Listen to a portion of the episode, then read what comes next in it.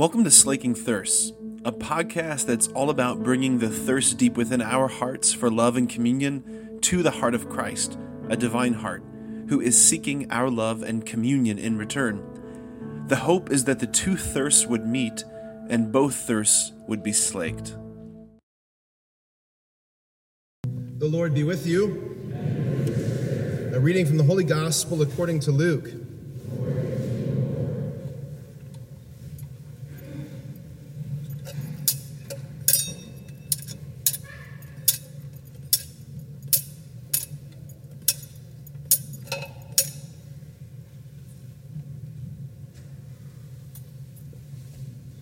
Mary set out and traveled to the hill country in haste to a town of Judah, where she entered the house of Zechariah and greeted Elizabeth.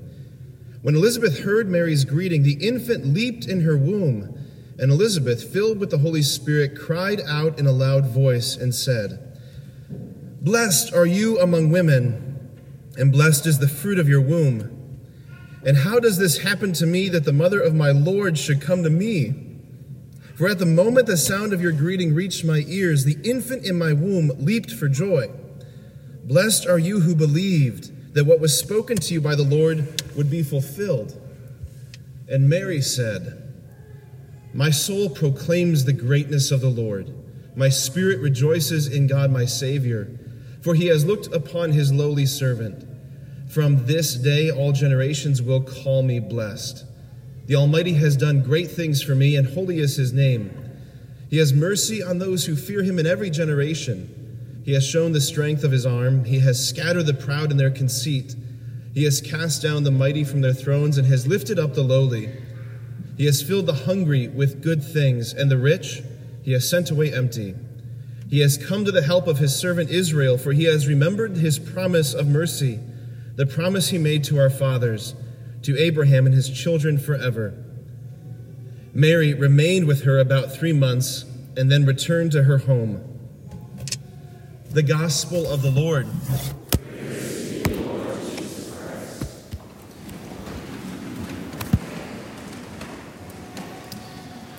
Well, friends, I feel lost without Deacon Rich up here with me. I, I, I, don't know how to be a priest anymore without a deacon at my side. So, we have so much to dive into this morning. I, uh, we're taking a deep dive. We're going to talk a little philosophy, a little theology, a little history. We should be out of here by about 1 o'clock. You'll be fine. All right. Uh, okay, so one of the things that marks Catholicism is our love of matter, our love of the created universe, our love of created things. We love the created world because our God, who is good, the author and sustainer of all that is, He looked at this world He made. If you read the, the story of creation in Genesis, He looked and behold, He said, It's very good, right? All that exists, all that He holds in being from Saturn to the brain cells in your head to the grass under your feet, all of it everything he holds in being and says it's good.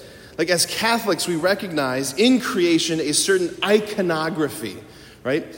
That everything in creation is pointing to something beyond itself, that the invisible world is reve- revealing the invisible creator, right? Just like the Sistine Chapel is revealing the mind, the heart of Michelangelo, the artist, right? That the creation points to and reveals the Creator. This is what undergirds, if you will, our Catholic understanding of, of sacramentality. That what I just said, that the invisible is made visible through the physical. That's a lot of isicles, I know. The invisible is made visible through the physical. And nowhere is this more clearly on display, nowhere is this more um, powerfully on display than in our bodies the pinnacle, the high point of everything that God made, right? See, to the Catholic way of thinking, the body is not um, like a material or like a, a me- mechanistic or mechanical machine that gets piloted by this spiritual thing called a soul, right? The body is not like a ship that your soul happens to be inside and controlling, right? That's not how we think about nature or the body. For the Catholic way of thinking, the body and soul form this integrated whole, that the body and soul are wedded together, right? That the Catholic way of thinking from the very beginning looks at matter, looks at the body, looks at the flesh as not an obstacle to God's purposes or not an obstacle to our holiness or sanctity, but as the very place where sanctification, grace, like power, it's where it all happens in the body. The Catechism puts it this way when it talks about the body, when it talks about the flesh. The Catechism quotes St. Tertullian, or Tertullian, who says this that the flesh is the hinge of salvation. We believe in God who is the creator of the flesh. We believe in the Word made flesh in order to redeem the flesh. We believe in the resurrection of the flesh, the fulfillment of both the creation and the redemption of the flesh, right? Flesh, flesh, flesh, flesh, flesh, right? Okay. So Christ didn't come just to redeem our souls. Let me say that again because this is like one of the biggest heresies that many of us believe. Christ did not come simply to take care of our souls. He's not just interested in souls, he, he's interested in persons, which means he's interested in bodies. St. Paul says Christ came to redeem the body, the redemption of the body. He came to redeem our flesh, which means that heaven, somehow, in some way, in a way that we can't fully understand, heaven will be a bodily experience. Heaven will be a bodily experience, right? I never tire of like teaching about this or thinking about this or sharing this, especially with the kids over in the school, right? Like talking about this notion that at the end of time, when Christ calls all the dead back to life, what we say in the Creed, I believe in the resurrection of the body, we are getting our bodies back. They're going to be glorified and transformed, yes, but they're going to be our bodies. Heaven somehow, in some way, will be a bodily experience. Our body, your body, my body, everybody is destined for eternal life. It's not just this when you die, the body goes down and the soul finally is free and it gets to float up to heaven. That's not Catholicism. That's like Platonism. That's Gnosticism. It's just, it's certainly not Catholicism. But the problem is, many of us have come to believe that, that the body is sort of irrelevant, and finally, when we die, we're free of it. Okay, so this whole Catholic way of looking at the body, it's part of why outsiders to the Catholic faith they look at a lot of things that we do, especially regarding the saints, and they think that we are so weird. Okay? And they're kind of right. All right? So let's just be honest. Some of the ways, some of the things that we do as saints, or the, like the way that we talk about saints, right? Like I remember coming back from a pilgrimage to Rome and Assisi a few years ago, and I was telling people, you know, what I saw, and just like in conversation, talk about I got to see Catherine of Siena's head and her finger, and Francis Xavier's arm, and like what? Yeah, they're just like up there. You can look at them, you know. That's why people look at us like, you guys, you Catholics are nuts, right? So, like, but it's part of it's part of this whole worldview of understanding that the body matters, right? Like, it's why we venerate the bodies of saints because their bodies. Like it was through that body, it was through that arm that Francis Xavier baptized more people than like in the history of Christianity. It was not Francis Xavier's soul that was baptized. It was this arm. And you can point to it and be like, there it is. It's kind of scary, but that's the arm, right?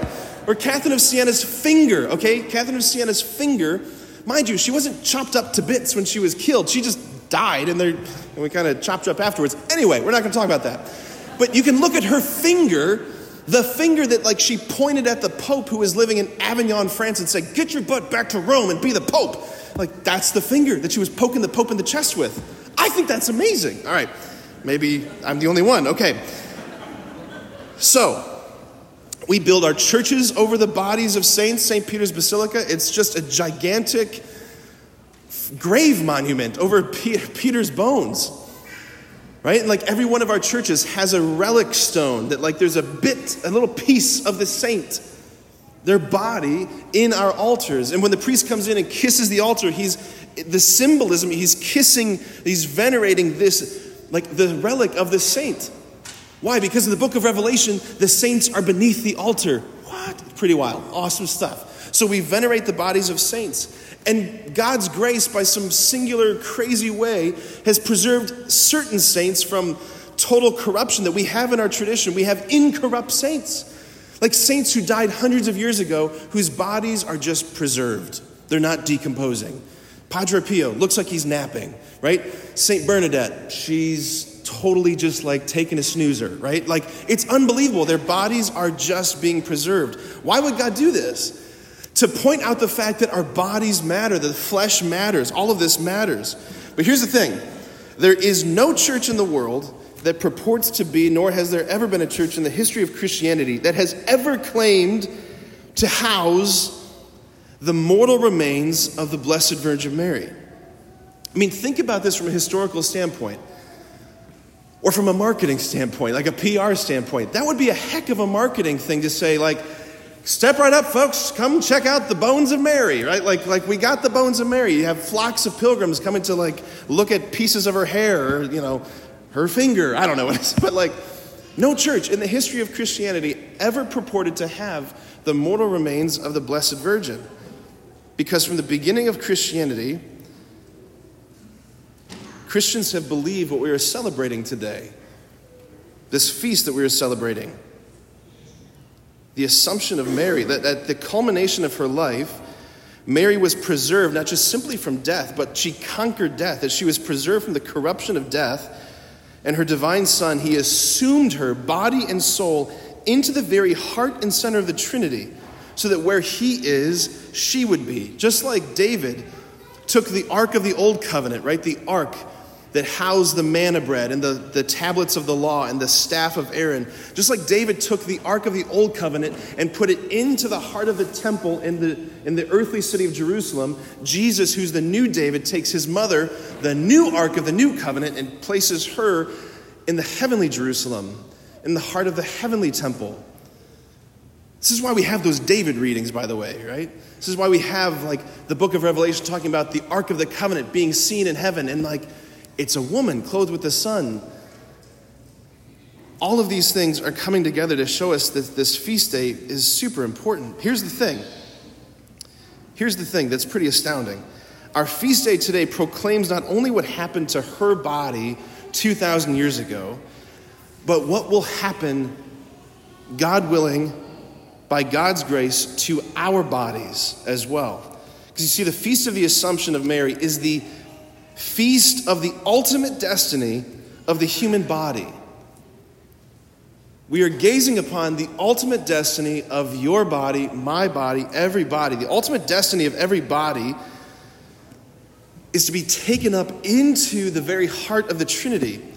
Peter, in his, one of his letters, he puts it this way he says that we are destined to become partakers of the divine nature. Partakers of the divine nature. Raise your hand if right now you are partaking of human nature. That should be everybody's hand, unless we have some angels in our midst. Okay. We are all partakers of human nature, right? We are all participating in human nature. We are not participating as of now yet in divine nature. We are not made yet of the stuff of God, but that is what we are called to. That's our destiny. That when we die, we don't slough off this mortal coil. We don't just shed this body like a snake, right? The body is destined to be divinized, resurrectified, if you will, glorified. Paul says in his letter to the Corinthians, he says, the body is made for the Lord. So we can ask the question, like, for what is the body made? The answer is for the Lord. Your body is made for the Lord, and the Lord is for the body. This is why, this is why we call Mary our hope that she is already fully redeemed. She, like she is what we all hope to be by God's grace. So here are my two questions. Here's the two questions, right? So I'm kind of getting to this first one already, but like, why does all of this matter? is this not just like some theological Sudoku, like it's fascinating and it's just like, yeah, that entertains my mind for a little bit? No, like, why does all of this matter? Number one. And secondly, if this does matter so much, why did it take the Lord through the church so long, like up until 1950? Why did, why did God wait until 1950 to declare this as a dogma of the faith? I think that's a very fascinating question. If this matters so much, why did God wait until 1950 for the church to declare the dogma of the Assumption? Okay, first question why does this matter so much? This matters so much because right now, in our culture, in our world, we are experiencing almost a near total eclipse of the meaning of like the human body. We are experiencing an eclipse of the meaning of being human, the meaning of being a man, the meaning of being a woman, being a husband, a wife, a father, a mother, a brother, a sister. Like what it means to be human, what it means to be a human person is under intense attack right now. And it has been for decades, right? In a way that it hasn't been before. Like those words, mother, father, wife, husband, brother, sister, son, daughter, all of these words these words which imply relationship, which is what we were made for, all of these words, they only make sense with reference to bodies. And if the body's under attack, that means like human relationship is under attack, which means the ultimate meaning of our life is under attack. You get me? Like it's all being under attack. I want to read this quote. This is from my buddy Christopher West. He puts it this way He says, Today, governments, in fact, are now demanding in law that we identify every body without identifying any body. But when we identify somebody without reference to his or her body, we identify quite literally nobody. Kind of a tongue twister. But the problem there is that we are not nobodies. We are not nobody. We are somebodies, right? We are person bodies. I have a body, right? Here's the thing because of the failed sexual revolution, which promised to humanity ultimate happiness, ultimate fulfillment through the enjoyment of the body, because the sexual revolution failed, our culture has grown to despise what it originally was idolizing. Okay, so the culture back in the 50s, 60s, when the sexual revolution was taking off, was idolizing the body, saying, You will be the ultimate happiness and bringer of human fulfillment, the total pleasure and enjoyment of the body, and all sensual goodness. It was idolized, but every idol, because it's an idol, cannot deliver on the promise. So we end up despising the thing that we idolize. So now what we have is like a culture filled with healthy, perfectly healthy men and women, teenage boys and girls who are mutilating their perfectly healthy bodies because they think they were born into the wrong body. And we have science saying that gender is something that is assigned at birth. I'm not even going to go there, but no, it's not. See, this goes back centuries. Like what we're experiencing today goes back centuries. The intellectual groundwork was laid centuries ago. That, like Rene Descartes, who you maybe studied in your Philosophy 101 class, in the 16th, 17th century, Rene Descartes, who famously said, I think, therefore I am, right? That was his first principle, saying that to be a human person isn't to be this body soul thing. To be a human person, he said, is to be this spiritual, non physical self that inhabits a machine body. He split the body and soul from each other. And what happened was that this whole I think, therefore I am eventually evolves and blooms into what we are hearing today. People say, I think, therefore I am, whatever I think I am. I think I'm an Apache helicopter. Don't tell me otherwise. That's my identity. You can refer to me as, all right? It's going to be my preferred pronoun. I think, therefore, I am whatever I think I am. Now, look, I, I, we have to have extreme reverence and compassion for people who are very confused in this way.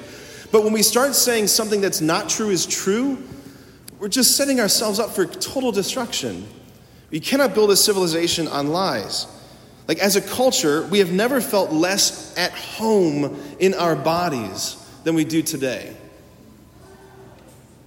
We kind of hate our bodies. We hate the fact that our bodies age. We hate the fact that our bodies are decaying. Like, like age lines and wrinkles and gray hairs, the multi trillion dollar industry that is like trying to help us just forget the fact that we are mortal and failure, like frail and heading to the grave.